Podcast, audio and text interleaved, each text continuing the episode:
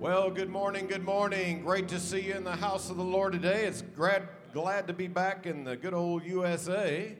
Uh, I've been away for a couple of weeks with the Texas Country Boys mission tour to Ukraine, and we got in yesterday afternoon and went straight to the closest Mexican food restaurant. So uh, it's great to be back. Just a quick report: we had 1,546 souls that made commitments to become sincere followers of Jesus Christ.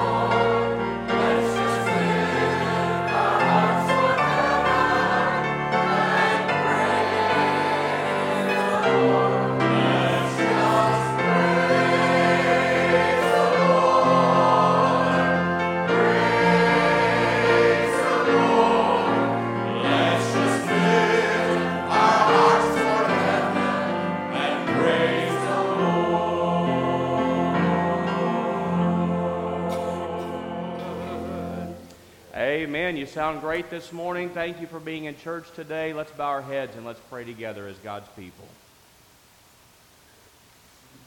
Almighty God, we bow before you today, and our hearts are full and thankful.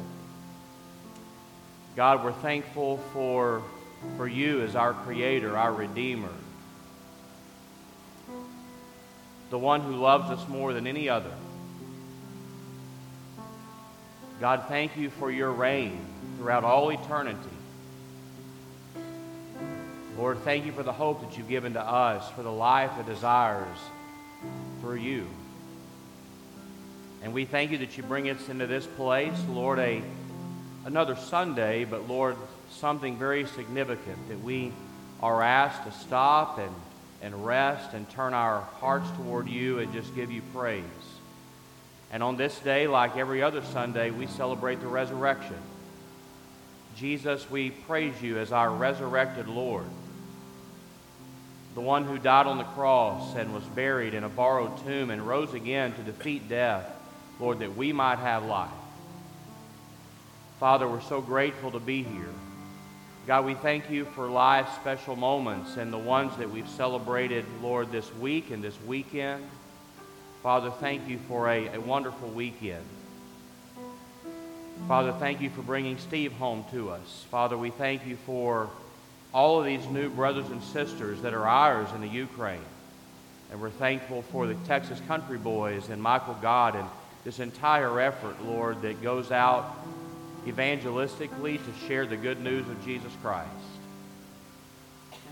Father, today may your Spirit fill this place.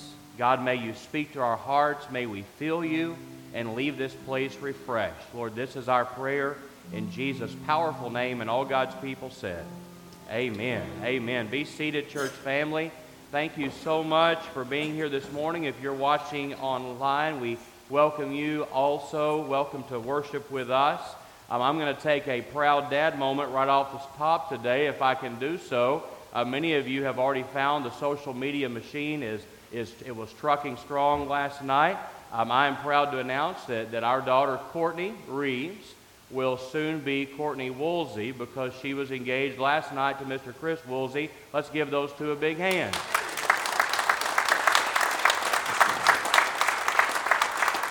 I, I, have in mind, if you want to see the ring, she'll show it to you, all right? And um, so I, am proud of that. That's exciting stuff. And if you're um, a guest of ours, I want to welcome you also to worship with us this morning. Uh, we are a, a warm church family, and we want you to be surrounded and loved as you come to worship with us today. There is a guest card in the pew pocket in front of you. And um, we encourage you to grab that, fill it out, and you can drop it into the little giving box out on the landing. Um, if you would, as Jeff said last week, I thought it was well said, that's your offering to us. And, and um, we encourage all others to give faithfully to the Lord after the service is over. You may have already done that. But if you're a guest, um, just give us that card. We'll get some information about you and celebrate what God is doing in your life with us. And hopefully you'll be a part of our forever family. Um, tonight is Light the Night. We'll be talking about that a lot throughout the day. Um, there is totally room for you to come and park your car and raise the back or raise your trunk, whatever the style of your car is. We still need more trunks. Um, we don't have enough, and I don't want people to show up tonight and us have a paltry showing. So if you can still be a trunk for us, um, we have tons of candy. Maybe you can go grab a little bit of your own, and we'll supplement that but we appreciate so much all those that have volunteered to be a trunk. Trunks are supposed to arrive um, at 5:30, and um, if you're a part of the other efforts of blocking off the street or being a registration table assistant or part of the security team, the parking crew, all those things are involved tonight. We really can't do it without everybody. Um, I saw several um, places in town already doing um, trunk or treats and things of that sort. And uh, we're excited to do that tonight in the name of Jesus Christ. We call ours Light the Night.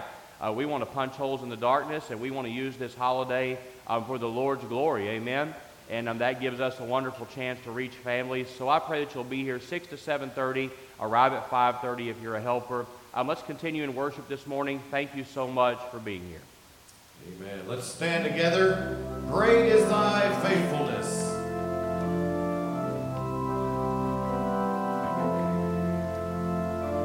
Great.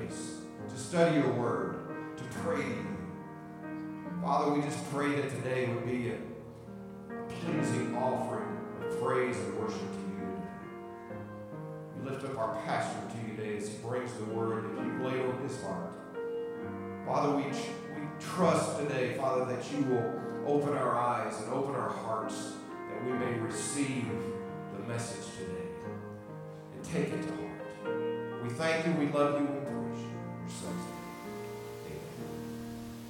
Amen. Amen. God bless you again, and thank you so much for being with us this morning. Over 2,000 years ago, Jesus went up on the mountainsides around northern Israel and he offered some of the most powerful teaching that the world has ever known. The compilation of those teachings we now call the Sermon on the Mount, and, and in these magnificent teachings, he launched it all with these basic sayings that can give us refreshment in our life. Personal refreshing can come from God from what we call the Beatitudes. Now, we've said in this series that these are attitudes that ought to be, but I need to tell you this morning that the eighth Beatitude is different than any other. You see, not so much because it's a new attitude, but because it's a consequence of embracing the seven attitudes that precede it. So, what I want to do today as we begin, and I want you to remain seated for this portion of our scripture reading, I want us to go back and read the seven Beatitudes that we've studied and read so far. So, take your Bibles if you would. We're going to be in Matthew chapter 5, verses 1 through 9, and then we'll stand when we finally get later on in the message to the Beatitude that we'll focus on today. And here's how Matthew 5 reads Now, when Jesus saw the crowds, he went up on a mountainside and he sat down. His disciples came to him and he began to teach them, saying, Blessed are the poor in spirit, for theirs is the kingdom of heaven. Blessed are those who mourn, for they will be comforted. Blessed are the meek, for they will inherit the earth. Blessed are those who hunger and thirst for righteousness, for they will be filled. Blessed are the merciful, for they will be shown mercy. Blessed are the pure in heart, for they will see God. Blessed are the peacemakers, for they will be called the sons of God.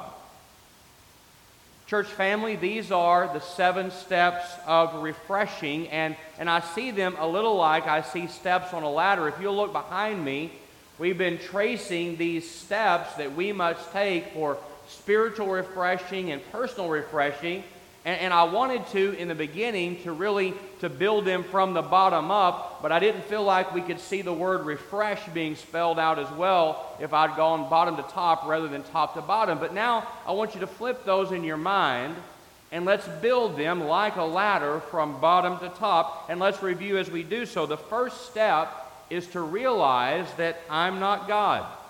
We talked about this over and over again. That's the first step to spiritual refreshing. We have to realize that we are totally helpless in the spiritual realm. We can't make it to heaven on our own. We can't have our sins forgiven on our own. We're helpless. We need God's help. The second step then is to earnestly believe that God exists and that I matter to Him. That's a powerful real- realization, isn't it? It's powerful to understand and know that God cares about me, so the attitude flips from I'm totally helpless to I believe God can help even a sinner like me. Somebody say amen to that, right? God can help you and me. God loves us. The third step, we fully submit our lives and our will to Christ's control. This is blessed are the meek, right? I'll be meek, the attitude is, without being weak. And we've shared again and again how meekness is strength under control. That's the third step. Now, the fourth step is to receive God's righteousness as a gift of grace. It's not something that we earn, It's not something that we can be good enough to achieve, right? No, we're sinners. We're helpless sinners. We receive God's righteousness. The attitude then is, I'll cooperate with God's change process. God wants to change you. God wants to transform me. He wants to take us from where we are into His own image. He wants to mold us and shape us as disciples. That leads us to the fifth step to extend forgiveness to those who have hurt me. How many of you have ever been hurt by someone else? The answer is probably all of us, right? And so our attitude is I'll show mercy because I need mercy. And so we're to forgive as Christ has first forgiven us. That leads to the sixth step to seek purity instead of perfection. We can't be perfect, but we can grow up and be mature, right? That's what the scripture says. We ought to seek purity. The attitude is I'll admit my faults and accept God's cleansing. That's the attitude that we need to, to um, show in the world. And that leads us to last week's step, the seventh step help others find peace with God. Blessed are the peacemakers. I'll build bridges instead of walls. So, so when you get to the seventh step right, the seventh wrong, then now you've achieved the top of the ladder. And, and the top of the ladder is not a step. How many of you ever climbed a ladder and it says on there, this is not a step, right? Don't do that. It's dangerous, right? In the same way, the eighth beatitude isn't a step either.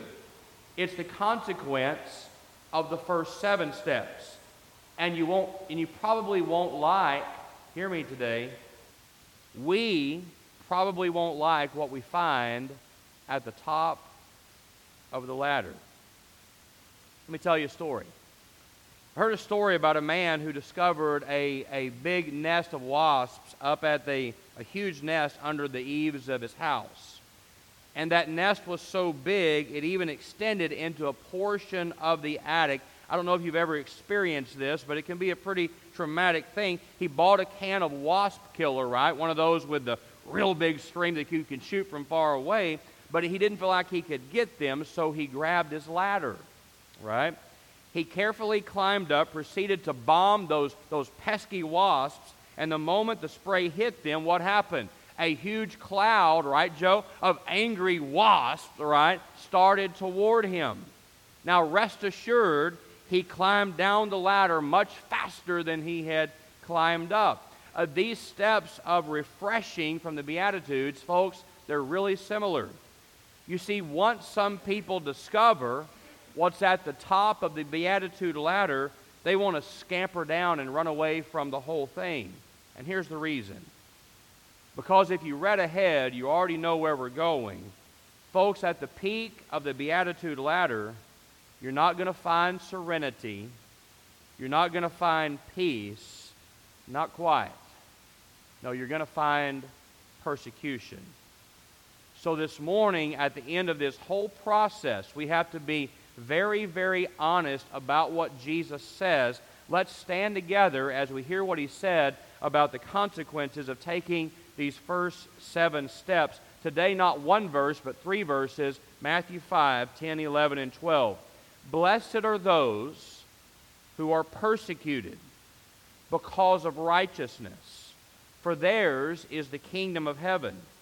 Blessed are you when people insult you, persecute you, and falsely say all kinds of evil against you because of me. Rejoice and be glad, Jesus said, because great is your reward in heaven. For in the same way they persecuted the prophets who were before you. This morning, I want to share with you how this reads out of the message translation. How many of you own a copy of the message? Um, it was produced by Eugene Peterson. I want you to listen. Modern day language, always very, very um, easy to hear. Here's the way they interpret it Count yourself blessed every time people put you down or throw you out or speak lies about you to discredit me. What it means is that the truth is too close for comfort and they are uncomfortable.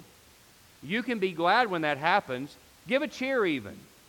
For though they don't like it, I do, and all of heaven applauds. I like that, don't you? Now, before you're seated, we have a little memory verse to quote. Are we ready Today is week number eight, all right? All of you can memorize anything in eight weeks. Acts chapter 3, verse 19. Is it on the screen? Oh, good, good, good, good. Good job, Rick. I'm very proud. Up. Get that off. All right, there we go. All right, here we go. Repent then and turn to God so that your sins may be wiped out, that times of refreshing may come from the Lord. Say it again. Repent then and turn to God so that your sins may be wiped out, that times of refreshing may come from the Lord. I'm so proud. A plus 100. You may be seated. Wonderful. Folks, today as we begin this message, I want to tell you that there are some preachers today out there preaching a prosperity gospel. You've seen them, I've seen them, they're all over the television, and they say, Follow Jesus, and everything you do is going to be roses, right? Uh, that message tickles people's ears, but Jesus never preached a prosperity gospel. Do you want to know the truth today? Jesus preached a persecution gospel. You see, Jesus Christ was honest. And this may seem really paradoxical today, and I get that. But you have to understand this. If you and I want to truly experience the refreshing blessings of God, then we have to understand persecution. So this morning, what I want to do is I want to talk together about four important facets of persecution. Here's the first thing. Let's just lay out the reality. Here's the reality today. When you live for Christ, you will be persecuted. I'm going to say it again. When you live for Christ, you will be persecuted. Persecution is not reserved for a few Christians living in China or Africa or Afghanistan, right? 2 Timothy chapter 3 verse 12 says, "In fact, everyone who wants to live a godly life in Christ Jesus will be persecuted." So think about it this way. When you buy a new car, it has both standard equipment and the options, right? In the Christian life, persecution isn't an option, it's standard equipment. Jesus didn't say, Blessed are you if people insult you. He said, Blessed are you when people insult you. So let's talk about history. Did you know that thousands of Christians lost their lives the first 300 years of the church? The first 300 years of Christianity, and one of the most famous was a wonderful old pastor in the city of Smyrna, that's modern Turkey. His name was Polycarp. And Polycarp had been a disciple of the Apostle John, and in the year 156 AD, he was arrested for being a Christian. He was tied to a stake to be burned to death. And since he was so old, the Roman magistrate decided to offer him mercy. He was going to give him a chance. He told Polycarp he would set him free. He would untie him from the stake to be burned if he would just say, Caesar is Lord. And Polycarp replied with these powerful words. This is true from history. He said, 80 and six years have I served Jesus Christ, and he has done me no wrong. How can I blaspheme my king who saved even me? And when he said that, the wood around him was ignited, and Polycarp's last words were these He said, O Lord God Almighty, I thank you that I have graciously, that you have graciously thought me worthy of this day and this hour. It's amazing, isn't it? Hmm. The persecution to the death isn't just an ugly episode from history. Today, in 2021, Christians are still being put to death. In the Sudan, thousands of Christians have been massacred by the Muslim armies. In Indonesia, churches have been burned and Christians have been murdered. We know the stories out of Afghanistan for those who believe in Jesus Christ. Thankfully, Christians in America, though, aren't suffering physical persecution for our faith, at least not in the Bible Belt. Yet Jesus spoke about different forms of persecution, things that are different than physical suffering. He mentioned insults and defamation of character, right? The form persecution most often takes is verbal insults and ridicule, somebody making fun of us. If you want to go to my Twitter page, you can see plenty of it on there, right? There's all types of persecution verbally that happens for believers. Folks, if you stand up for Jesus Christ, there will be people in your family, people at your job, people at your school, people in this community and in this world who will ridicule you. And Jesus predicted it would happen. Jesus knew it would happen. And let me say this boldly if you've never been persecuted for being a Christian, you might want to consider whether you demonstrate your faith for others to see. You might ought to think about how you're living. As the old bumper sticker says, if you were arrested for being a Christian, would there be enough evidence to convict you? Right? So we have to start with the reality. If you live for Jesus Christ, you will be persecuted. So now let's move to the second thing. I'm going to call this the reason. The reality and now the reason. Here's the reason you'll be hated because you're different. A Christian is different, isn't she? A Christian is different, isn't he? You see, Jesus didn't fit the mold of the religious professionals of his day. So what did they do? They reviled him. They hated him. When we embrace these Beatitudes that Jesus taught us in the start of Matthew chapter 5, we're going to be crazy different than the world. And the world is going to what? Hate us. Because we're different. Jesus said, if the world hates you, keep in mind that it hated me first. If you belong to the world, it would love you as its own. As it is, you don't belong to the world. The, the Beatitudes will never be embraced in our hard nosed dog eat dog world. The world doesn't like the Beatitudes. In fact, the world has its own set of Beatitudes, and they tell you how to get ahead. Let me tell you about the anti Beatitudes. These were written by J.B. Phillips. I'm just going to read these. He said, Happy are the arrogant, for they never see themselves. Happy are the hard boiled, for they never let life hurt them. Happy are those who complain, for they get their own way in the end. Happy are the complacent, for they never worry over their sins. Happy are the slave drivers, for they get results. Happy are the loudmouth, for they make people notice them. Those are the anti Beatitudes. When you live by the teachings of Christ, however, you'll be so different than the world that they're going to hate you for it. And people have always hated those who are different. Let me tell you another story. Stories about a man named Joseph Palmer. He lived in Massachusetts in the early 1800s.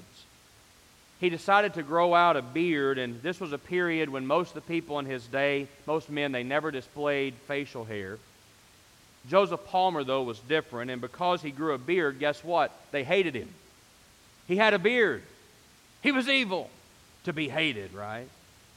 He was ordered by the local officials to shave, but, but he refused. He suffered ridicule and, and derision. His home was broken into by vandals. On one occasion, some men actually wrestled him to the ground and they tried to forcibly shave the man's beard off.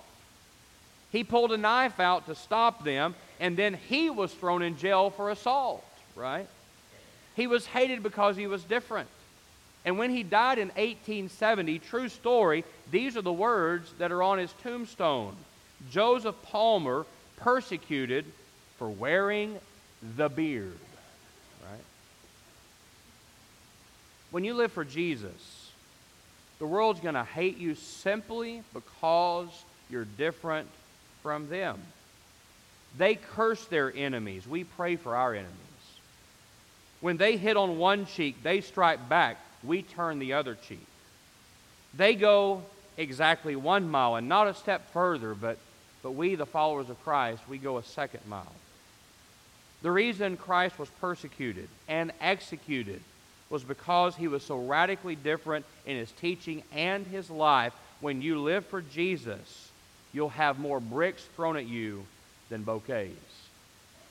You see that reality, right? When you live for Christ, persecution is going to be a part of it. The reason you're going to be hated because you're different. Now, the third thing, the reaction. The reaction.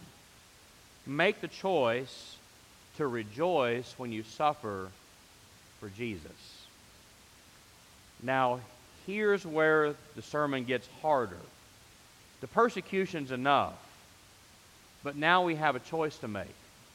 And rejoicing is a choice, isn't it? Rejoicing is not a feeling, it's a choice that we make. Uh, let's go back to the words of Jesus, and I want you to see what he said um, in Matthew 5, this time 11 and 12. Blessed are you when people insult you, persecute you, and falsely say all kinds of evil against you because of me. And then look at verse 12. This is so crazy. Rejoice and be glad. Does that get anybody's attention? Those two words really don't capture the power of what Jesus meant. Those words used together literally mean to leap and shout for joy. I want to take you back to 1989. The Chicago Bulls were playing the Cleveland Cavaliers in the NBA playoffs. Many of you sports fans, it's hard to believe. I think the 1980s were 20 years ago in my mind. Okay? But, it, but it's like 40 years ago, right? And so go back to 1989. The Bulls are playing the Cavaliers, NBA playoffs. Michael Jordan was, was just entering his prime. These were the days of MJ, right? It was the fifth and final game. Three seconds were on the clock. Cleveland led 100 to 99. The Bulls called a timeout to get the final shot. Everybody in the building, I mean, everybody in the building knew Michael Jordan was getting the ball, right? And, and history tells us the Bulls coach, Doug Collins, actually said this in the huddle. He said, Get the ball to Michael, and the rest of y'all get out of the way. Right? He said that. So they gave him the ball, and he dribbled several times to the top of the key for a jumper. Well, he was being guarded by a guy named Craig Ehlo, and he went up to block Michael Jordan's shot, but Michael Jordan jumped. You might remember the scene. He jumps to shoot. He hangs in the air. Ehlo goes by. He shoots nothing but net, right? He nailed the shot as the buzzer sounded. In sports history, do you know what it's called? It's called the shot. Okay? The shot. Because of what Michael Jordan did next. Knowing they had won the series, he ran a few steps, he jumped up, pumping his fist in the air. You can see his legs in that classic Michael Jordan pose with his tongue out almost, and he says, Yes!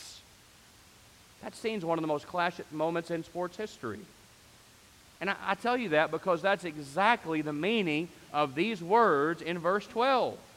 It means to jump for joy, to shout in victory.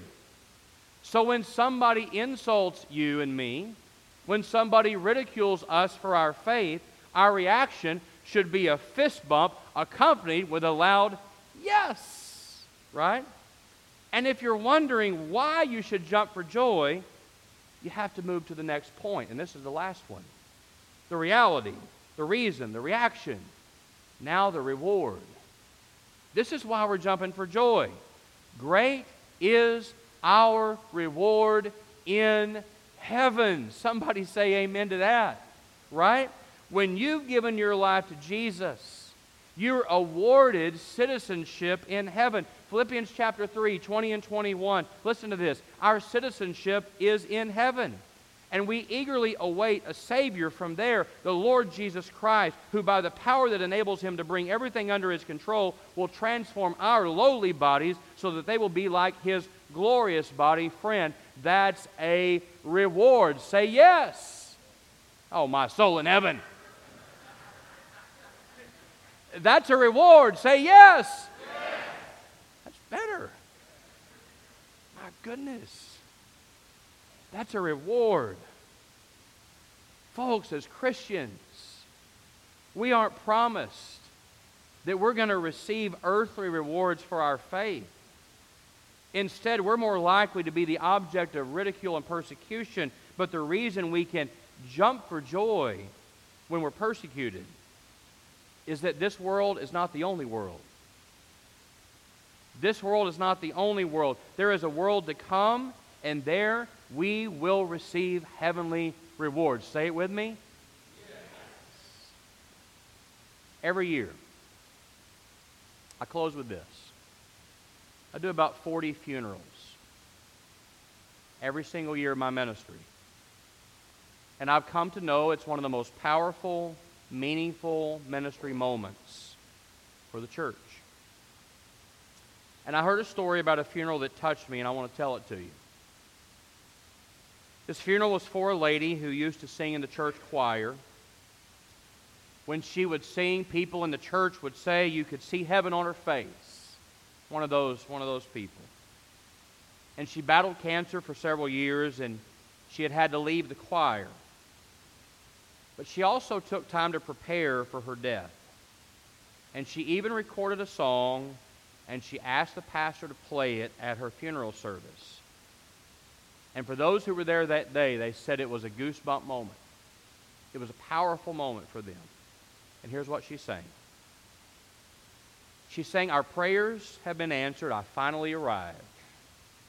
The healing that has been delayed has now been realized. No one is in a hurry here. There's no schedule to keep. We're all enjoying Jesus just sitting at his feet. If you could see me now, she's saying, I'm walking streets of gold. If you could see me now, I'm standing tall and bold. If you could see me now, you'd know I've seen his face. If you could see me now, you know the pain has been erased. You wouldn't want me to ever leave this place if you could only see me now.